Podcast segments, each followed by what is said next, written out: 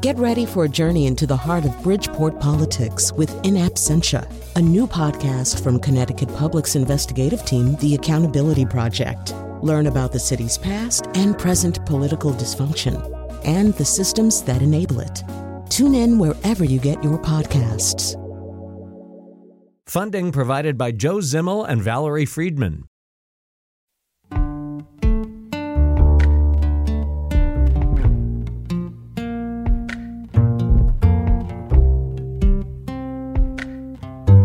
This is Where We Live from Connecticut Public Radio. I'm Tess Terrible, senior producer for Where We Live. Each year, we broadcast nearly 200 episodes of programming. As 2023 comes to a close, we are highlighting some of our favorite conversations. Today, we're sharing three important interviews on mental health and trauma. First up, we're going to listen back to our conversation with Kate Dias. She's the president of the Connecticut Education Association. She spoke with host Catherine Shen about school shootings, lockdown drills, and how they're impacting student and teacher mental health. With your own personal experience, as well as being with teachers on the ground all the time, you know, how do you think teachers feel about lockdowns and also the very, very active fear of active shooters? Well, I think it's an ever present reality for us, unfortunately. You know, every day we go into our schools and we don't really think about this as a dominant feature of our day because it could weigh us down and really impede our ability to do what we really want to do, which is uplift children. But I think it is in the back of our minds at all times where we're constantly sort of doing threat assessment, if you will, which is not a natural act for a teacher for us to necessarily look at our space and go, okay, where are the exit points? What are the potential items I could use if an attacker came in? Where am I going to shelter my students? Um, but every time that there's an incident, every time there's something that happens, this becomes in the forefront of a teacher's mind. I know right after Uvalde, I heard from a lot of people about how it really brought that fear, that anxiousness right to the forefront. It brought us back to that place of what if I'm next and what am I going to do? And I think that's a really stressful and anxious space for us to live in. And we do our best to kind of shield kids from that uh, but it's real for us. And we have talked about too, and you mentioned Uvalde. We had chatted after that, really focusing on on teachers' traumas, and with that too, because when anything happens, you're like you said, it's back to everyone's minds. So, how often are you thinking about a real scenario? You know, the potential that this could happen at your school. Well, I think that we have an obligation as educators to think about that and to know what would we do and how would we manage the situation. Because it's not an abstract thought. It's almost interesting to me that we do fire drills as sort of perfunctory acts things that we do but we don't necessarily feel the same level of anxiousness around those.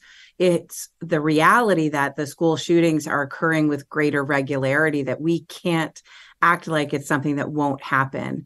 So I think when you kind of ponder it like teachers.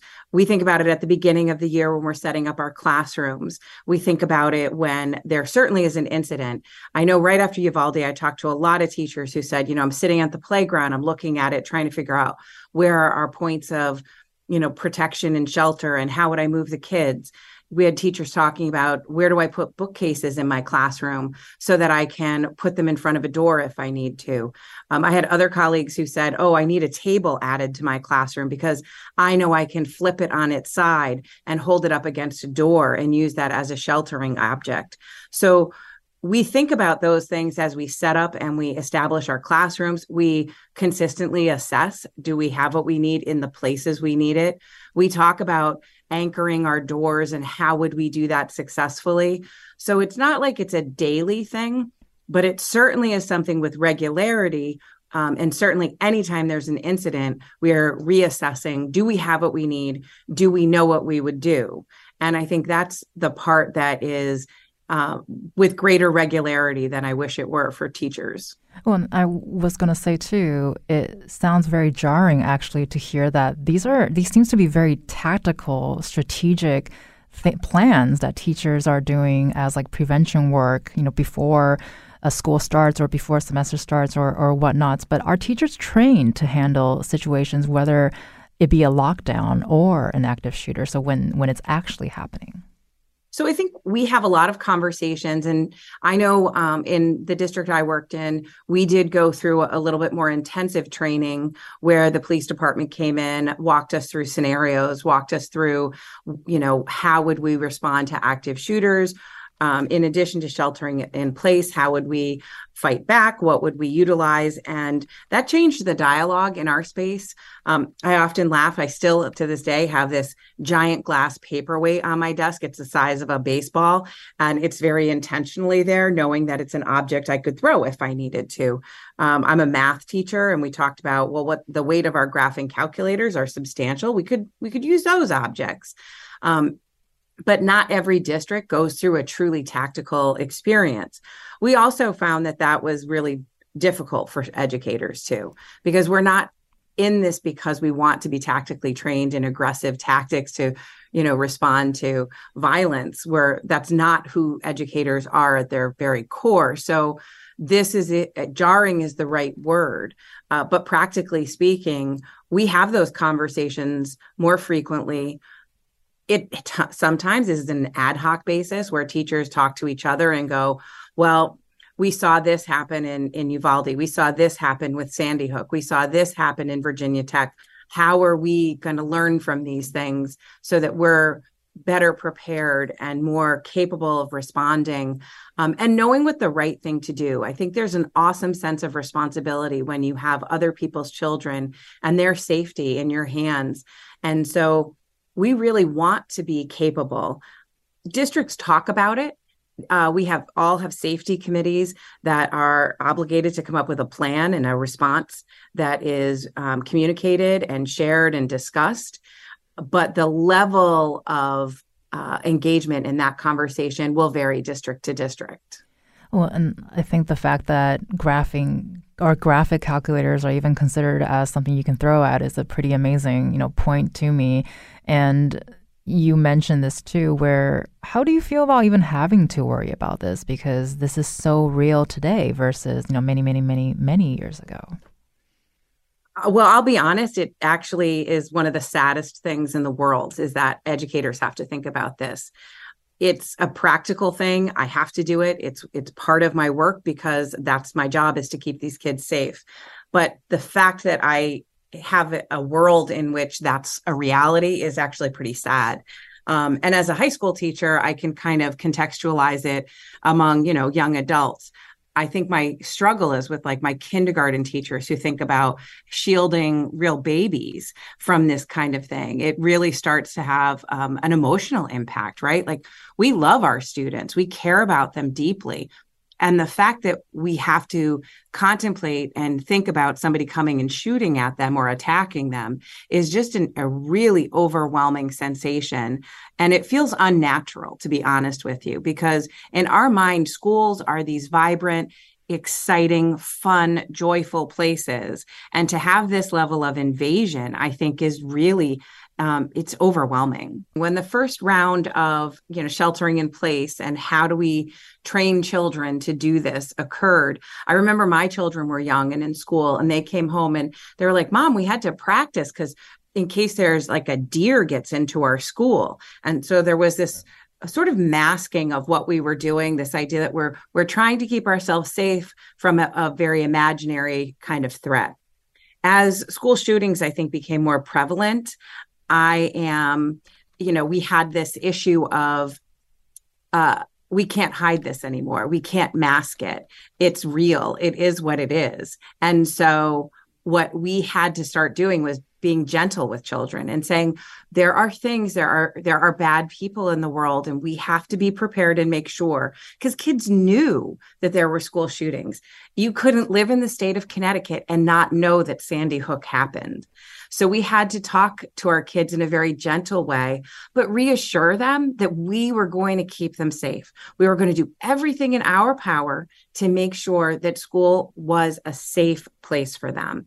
And that reassurance is really had to land in the place of a classroom teacher because we have that close contact with kids. So from grades, you know, your pre K all the way through grade 12, you were really talking to kids about this is real. It did happen. We're not going to act like it didn't, but we've got your back and we're going to care for you and we're going to make sure that you're safe. Um, but it has been an interesting evolution because younger and younger students are very aware of what this threat looks like. Well, we've been talking about how this is something that is in the forefront of adults and teachers, but it's also in the forefront of students' mind as well. And I'm wondering too if if you're hearing that are students becoming numb to it? Because I've spoken with high school students who say, oh, you know, they hear an alarm, they're just kind of like, whatever. And even as a journalist, you know, we're not supposed to feel anything, right? But when I heard that, it just, you know, your heart drops because you're just thinking, it could be an actual incident. So is that something that you've encountered too, perhaps with your older students where they're just very much like, well, this is our everyday lives now? Oh, it absolutely is. Um, the practice of a lockdown, uh, we've instituted in my school district a multi, like a series of lockdowns, right? We have soft lockdowns, medical lockdowns, hard lockdowns, and they have varying degrees of response. Sometimes we shelter in place. Uh, sometimes we literally will have to kind of practice being in the corner out of eyesight. Sometimes we just stay in our classroom and go about our business. So there is a sense of normalcy to a threat.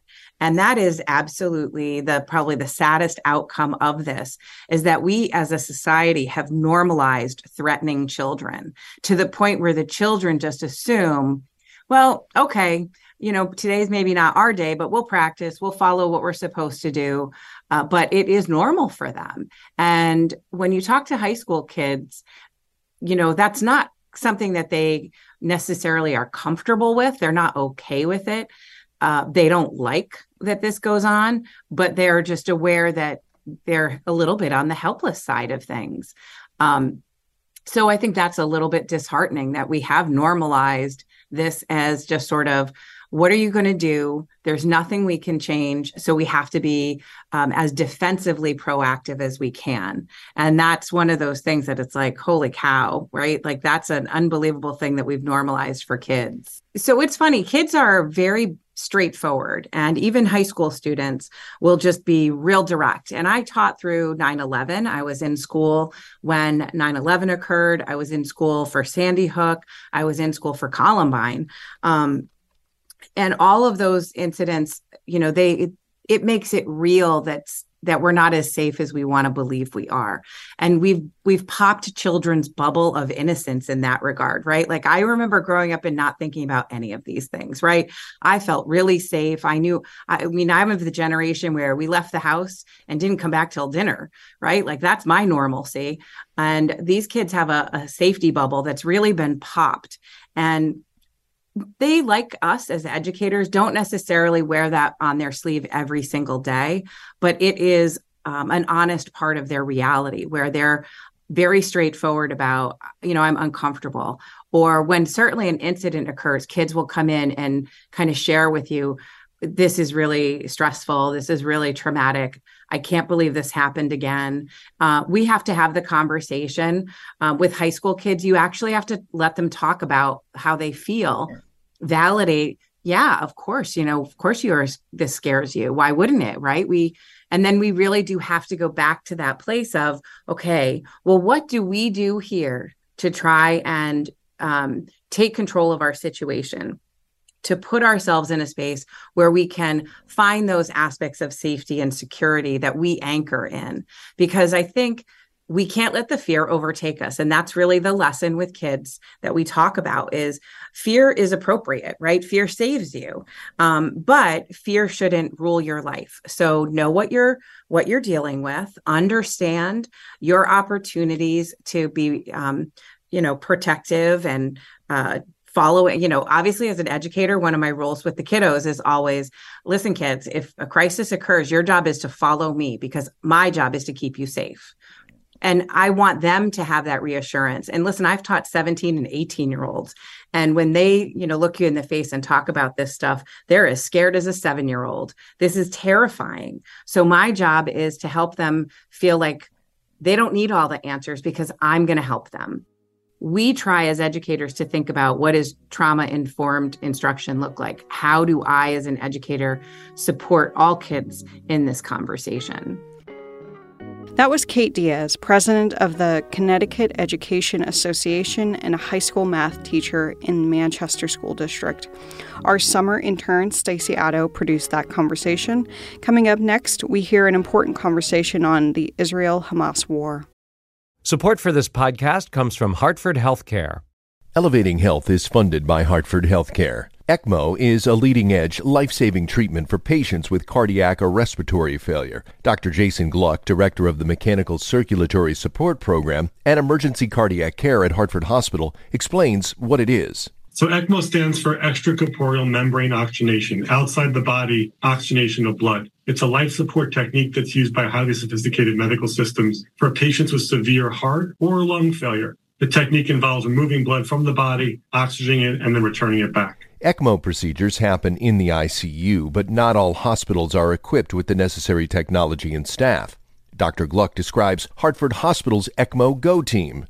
So ECMO is considered when treatments have failed. And in our center, with a special ECMO on the go team, we'll actually take that technology to their hospital and help them out there if they need to to stabilize the patient and then bring them back to Hartford for recovery.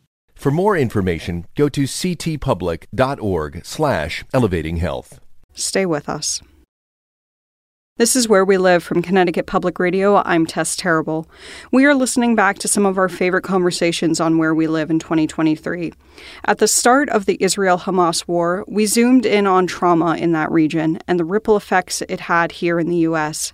In this segment, we hear from Dr. Julian Ford, professor of psychiatry at the University of Connecticut Health Center.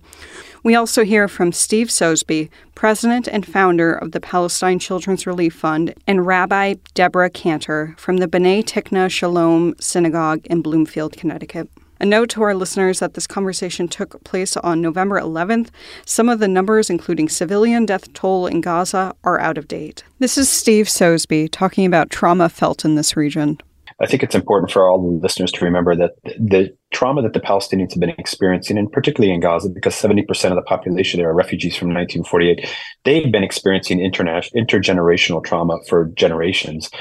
In 1948, you know, hundreds of thousands of refugees fled into the Gaza Strip and have been living in eight refugee camps there since. And that that trauma has been passed down through generations from the grandparents great grandparents parents through this current generation of of losing their land losing their homeland and then living under military occupation for generations and, and having these um, you know bombing campaigns and continuing uh, trauma experiencing on the ground there with homes being destroyed and people being killed for, for many, many generations. This isn't a new thing. It, this is the most extreme version of, of it that we've ever seen. But this generational trauma is part of the Palestinian um, experience. It's part of who they are as a people, and uh, and that has already we've already seen that over years produce certain aspects in their society, in their culture, as a result of being so heavily traumatized, and that intergenerational trauma being part of the Palestinian life. And, and I think it's only going to be much worse and the impact that it's going to have. How are we going to rebuild a civil society there? How can we build a civil society in Gaza in which people can um, develop and live in a more normal environment when their entire population has been traumatized for generations. And this is the most extreme version. And we have no idea when it's going to end. We've already lost 5,000 children. 1,000 of them are living under or buried under rubble. Some of them are slowly dying to the cries of the people around them that can't save them. How are we, and, and this may go on to be another 5,000, another 10,000, another 20,000 children. Let's remember one thing here. There's 1 million children in Gaza. If we were to equate the number of casualties in Gaza today to the American population of 72 million children, we would have 350,000 dead American children in one month killed by bombs landing on their homes, churches, mosques, hospitals, schools. 350,000 dead Americans. What kind of trauma will we have uh, in our country if 350,000 American children were killed in one month by a foreign occupying army? What impact would that have on us as a society what trauma will we experience? Not individually, each of us with the loss of our family members and our children and our neighbors, but as a society. That's what the Gaza people are going through. That's what they've been going through for generations.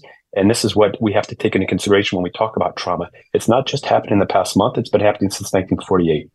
And Dr. Ford, I want to bring here uh, in here because we have talked about this is definitely not a new thing. This is this is unfortunately extremely familiar for a lot of people in the region. And Steve described earlier too that there is a very uh, important need to get to the region to provide psychological first aid immediately. So, can we talk about the impact of being able to address those needs early? You know, how does addressing it early impact long term health outcomes?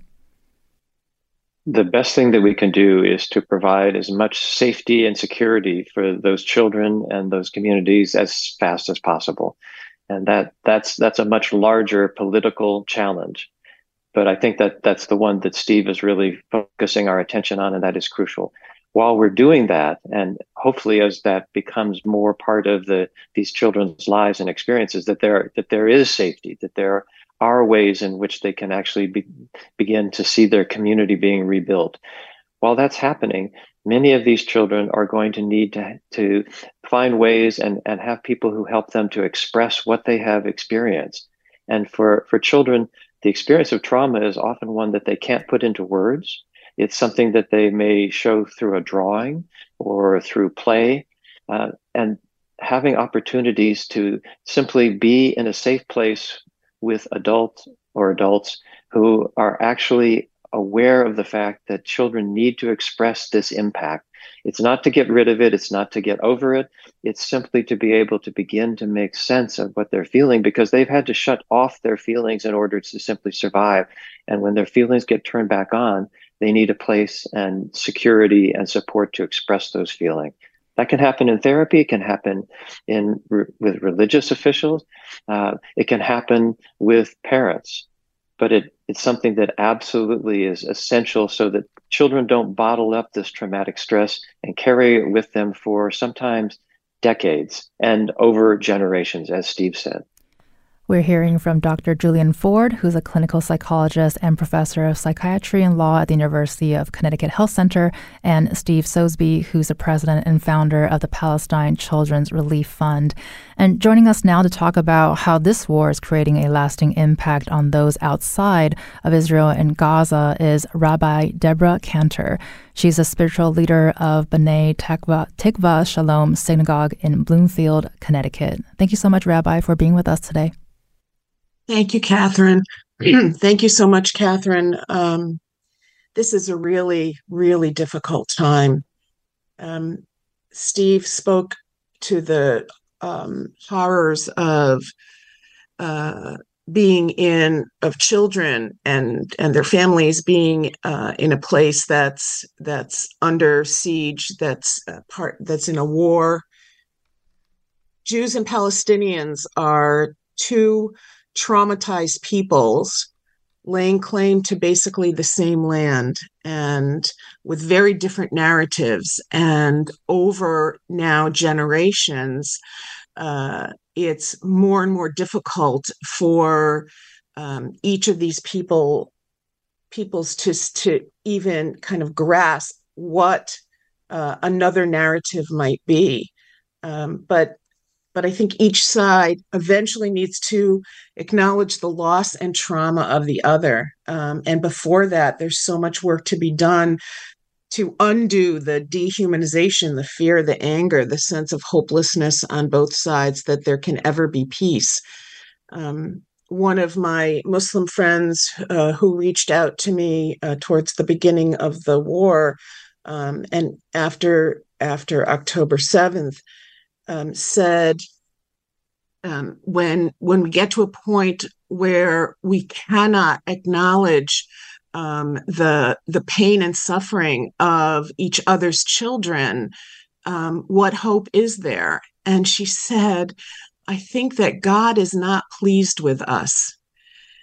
You know, when people are threatened, when people are afraid, uh, when people are just terrified, when there are existential fears, we don't bring our best selves forward. We can't possibly do that. And I think that, you know, Dr. Ford spoke to that. Uh, certainly, it's um, the the reverberations of of of trauma for children reach, you know, affect their entire lives.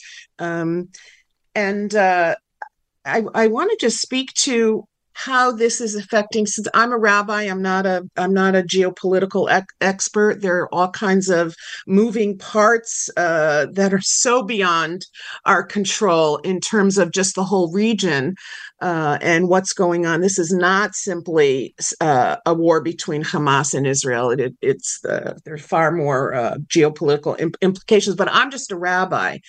So I will say this: um, today is the thir- is day thirty five uh, of the war uh, since Hamas invaded Israel uh, in October.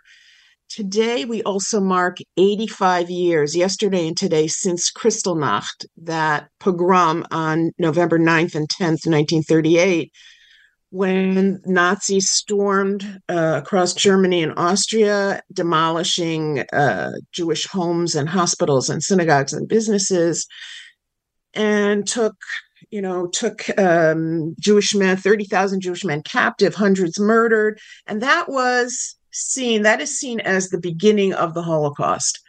My synagogue, uh, B'nai Tikvoh-Sholom, was founded by refugees, German refugees who came here in the wake of Kristallnacht.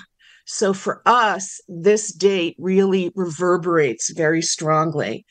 And I will tell you that right now, um, anytime I, I run into another Jewish person, not just in my synagogue, I could be in the grocery store and I run into somebody else from the Jewish community and they look at me and they're stricken and they say, how are you doing? And and they and they say it's happening again isn't it rabbi? So the shock of the events on october 7th um, the grief of of those lost the existential fears the the fact is that Jews around the world feel so deeply, deeply connected to Israel. Um, even if we don't have family there, many of us do have family. We have good friends. I have so many friends whose children and grandchildren uh, have been called up to the war. Everybody knows someone who was murdered or taken captive. Um, and there's also, at the same time, there there has uh, there's a sadness about um, non-Jewish friends who haven't reached out, who think that we're okay when we're not. We're decidedly not okay, and that uh, real palpable fear over the enormous increase in anti Jewish rhetoric and attacks around the world, which began immediately after the Hamas invasion, before Israel had retaliated in any way. And that sense of, oh my God, Rabbi, it's happening again. Of course it is. We knew this. Um, and I, what I try to say is look, it's not 1938. The world is a different place. Um, but emotionally, that's where we are emotionally that's where we are well and with and, what you just uh, shared you know you mentioned yeah. reverberation of course historically and also the yeah. very palpable fear that that communities are feeling today and so yeah. as as a spiritual leader you know as you're having these conversations with various community um, members as you have been providing counsel and support for people are you hearing about more mental and emotional issues resurfacing because of this. It sounds like oh, you absolutely. are with what you're sharing. yeah. Are you seeing more people being impacted by secondary trauma? Oh yes, absolutely, absolutely. And and I'm counseling people uh, uh, uh, on ways. I think that Dr. Ford would probably recognize, you know, ways to try to mitigate uh, some of the trauma that people are are feeling right now, a kind of secondary trauma um, that people are feeling right now. You know, and I ask them, "Where do you get your news?" And they'll say, "Well, I have a 24 hour news station, you know, on." at all times and i say okay first turn off the television you need to limit you need to know what's going on but you need to limit what you're doing. You need to reach out to others. You need to be you know um, you, we need to nurture a sense of hope that at some point uh, there you know wiser heads will prevail and there could be different kinds of leadership in israel palestine uh, and that there could be support for um, diplomatic and negotiated means to provide safe and secure uh, places for both of these very traumatized people. But i am uh, you know i i am meeting with people you know for coffee uh, doing a lot of pastoral um, care for folks that are just terrified. They are just terrified and they are feeling uh, this very bleak sense of oh my god it's happening again and Dr. Ford, I want to bring you back here to sort of respond to what both Steve and Rabbi Cantor has to say. You know, it's a lot to unpack. I am very aware of this. Um, we talked about intergenerational trauma, secondary trauma, and reverberations from you know past historical events. You know, anything that jumped out to you, Dr. Ford, that you would like to respond to? Well, I think that both Rabbi Cantor and Mr. Sosebee are are are very poignantly reminding us that this is this is an experience that generations have had, that entire communities have had, whether they're Jewish, whether they're Muslim, or any other religion or culture, and that it, in addressing this, we have to remember that every one of us is is affected, and what Rabbi Cantor was just describing, I think, is so important. As we reach out and make sure that we're not isolating ourselves because of the sense of threat, because of the shock, because of the feeling of helplessness. Just to remember that we're, not just simply getting support for ourselves, but we're reminding others that there are those that there are those of us who deeply care. We may not be able to do anything directly for the children in Gaza or the children and families in Israel, but we can do things that make thing that make this world safer and more secure in our own communities. And that actually makes a fundamental difference. Now, I don't want to suggest that that, that replaces the kinds of efforts that Mr. Sosebee is, is making and, and his uh, relief fund, or the efforts that are being made in, in Israel uh, to support those who have been affected and who are still being affected.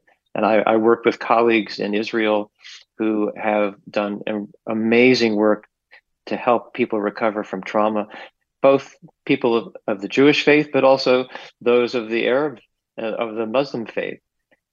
Everything that those those people are doing directly, we can do in our own lives and our own communities, and that makes a difference. And that can help us to not just become emotionally numb to the these terrible circumstances.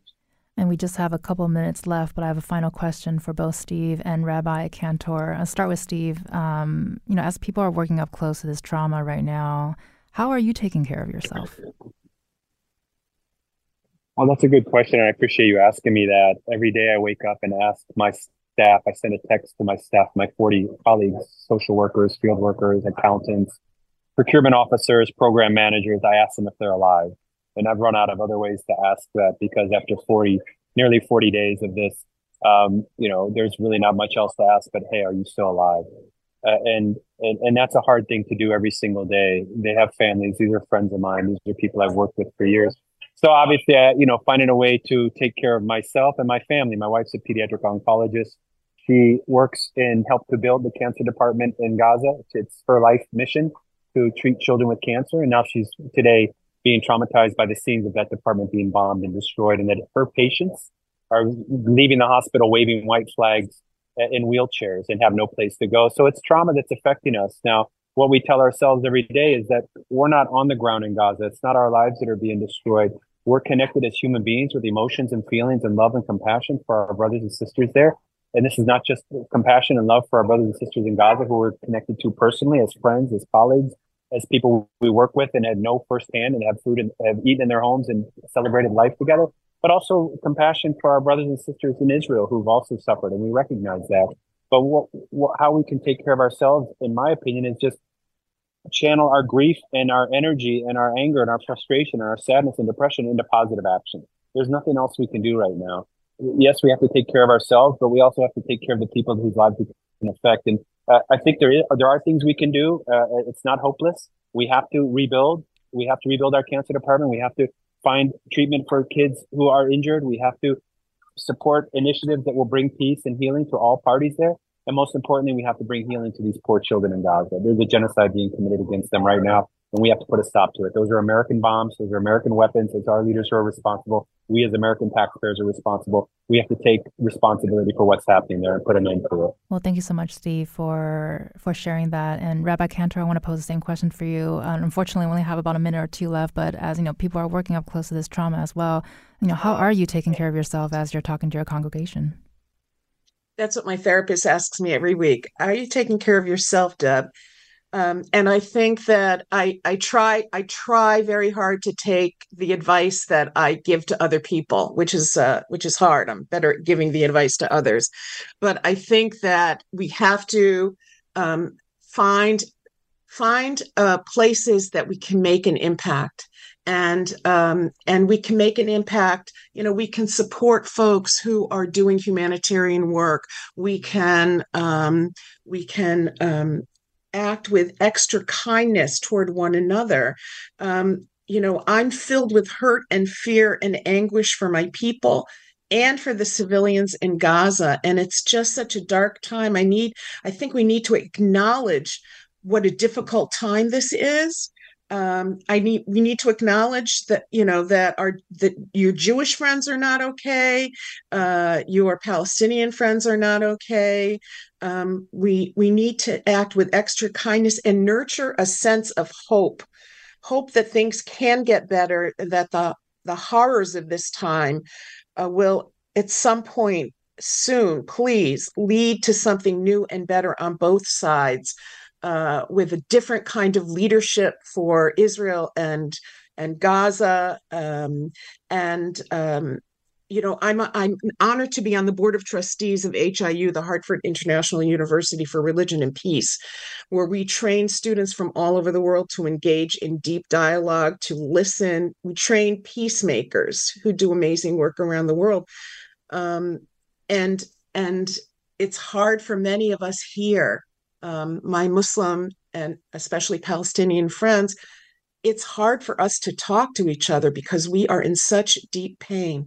But and, and now is not maybe the time to engage, but I hope and pray that the time will come again when we will um, join together once again um, and renew our friendships and our bonds and recognize, as Steve said, uh, the humanity um, of one another, not the demonization, but the humanity of one another, and try to help support those who are building partnerships and relationships, um, both um, Palestinians and Israelis, and um, and also, uh, you know, within within Israel, uh, uh, among uh, uh, the twenty percent of of uh, Muslim of of uh, Arab um, uh, citizens and others. So we well, want to support those things. And right now, it's war, and it's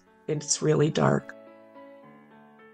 That was Dr. Julian Ford, Steve Sosebee, and Rabbi Cantor. To hear recent coverage of the Israel Hamas war, visit our website, ctpublic.org. Coming up, we hear about local efforts to address the loneliness epidemic. Stay with us. This is Where We Live from Connecticut Public Radio. I'm Tess Terrible.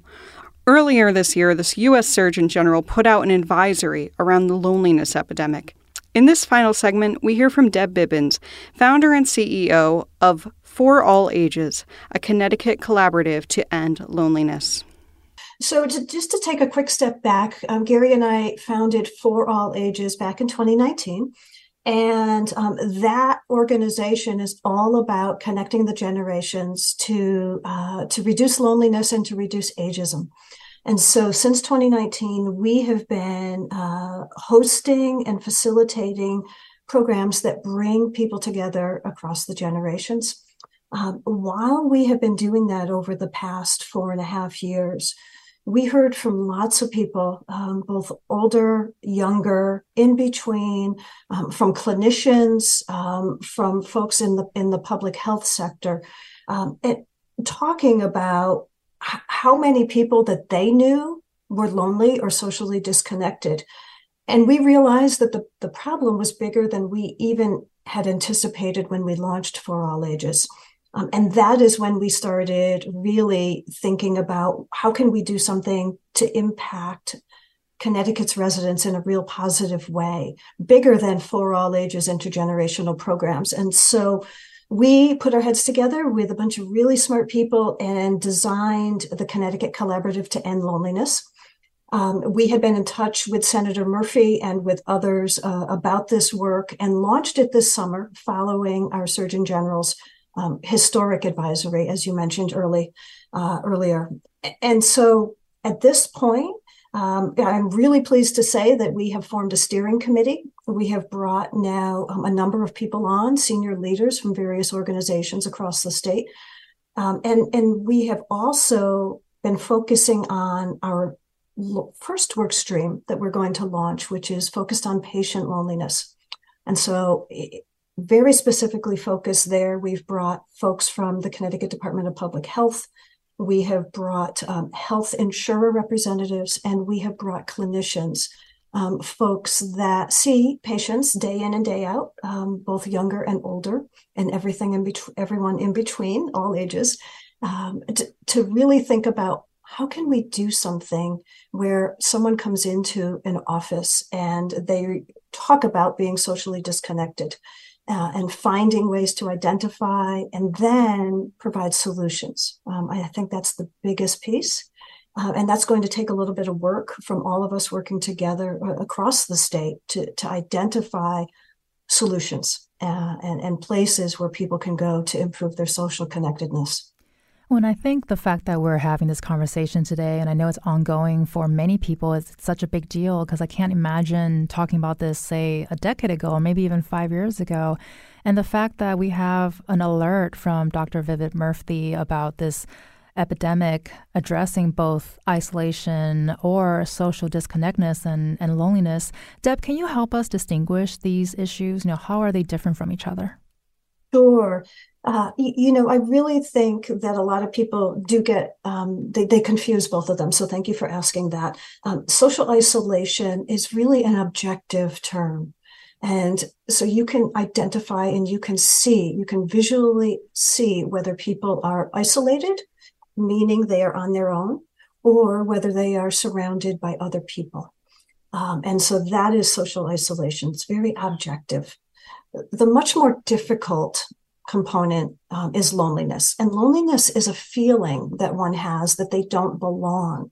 So they can be around a, a, group of people. They can be at a party or at a social gathering and still feel lonely because they don't feel a sense of belonging and a sense of connection with those that are around them. Um, and, and so if you were to draw a, a Venn diagram with, you know, the, the two um, ovals, if you will, there, there would be an intersection in the middle um, so one oval could be social isolation, the other would be loneliness. There is an intersection. Um, social isolation can cause loneliness, and the reverse is also true. Loneliness can cause one to become socially isolated. And we're here to talk about this issue, which impacts all ages, like you mentioned earlier. And I think for a lot of people, we, we tend to think of the elderly population first when we're thinking about loneliness, just because retirement or you're ending a job and whatnot. But another maybe surprising fact about this epidemic, it's actually young people are more likely to feel loneliness. Can you talk about that, Deb? Sure you, you know, we've seen some research from a variety of places, um, Cigna being one, where they found that um, nearly 80% of young adults age 18 to 24 are feeling lonely on a regular basis. And they've identified that young adult pop- population as the loneliest. Um, Brigham uh, Young University also has been doing some research in this area and, and focused on youth and young adults. Um, and they have found that those populations are experiencing much higher rates of loneliness than other generations. And can we talk about um, how did the pandemic sort of compound these issues? I think we know that this is something that had pre pre-existed, but of course, with the pandemic, it has exacerbated a lot of issues, including what we're talking about today. Yes, so you know, loneliness has been a problem um, for decades. Um, it has gotten worse over the past, say, 50 to 70 years.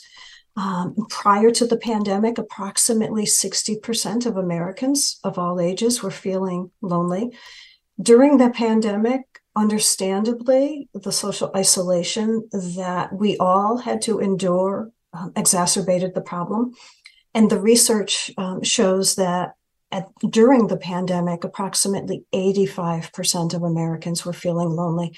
So that number has now come back down to around 60%, but it is still at an epi- actually at an epidemic level.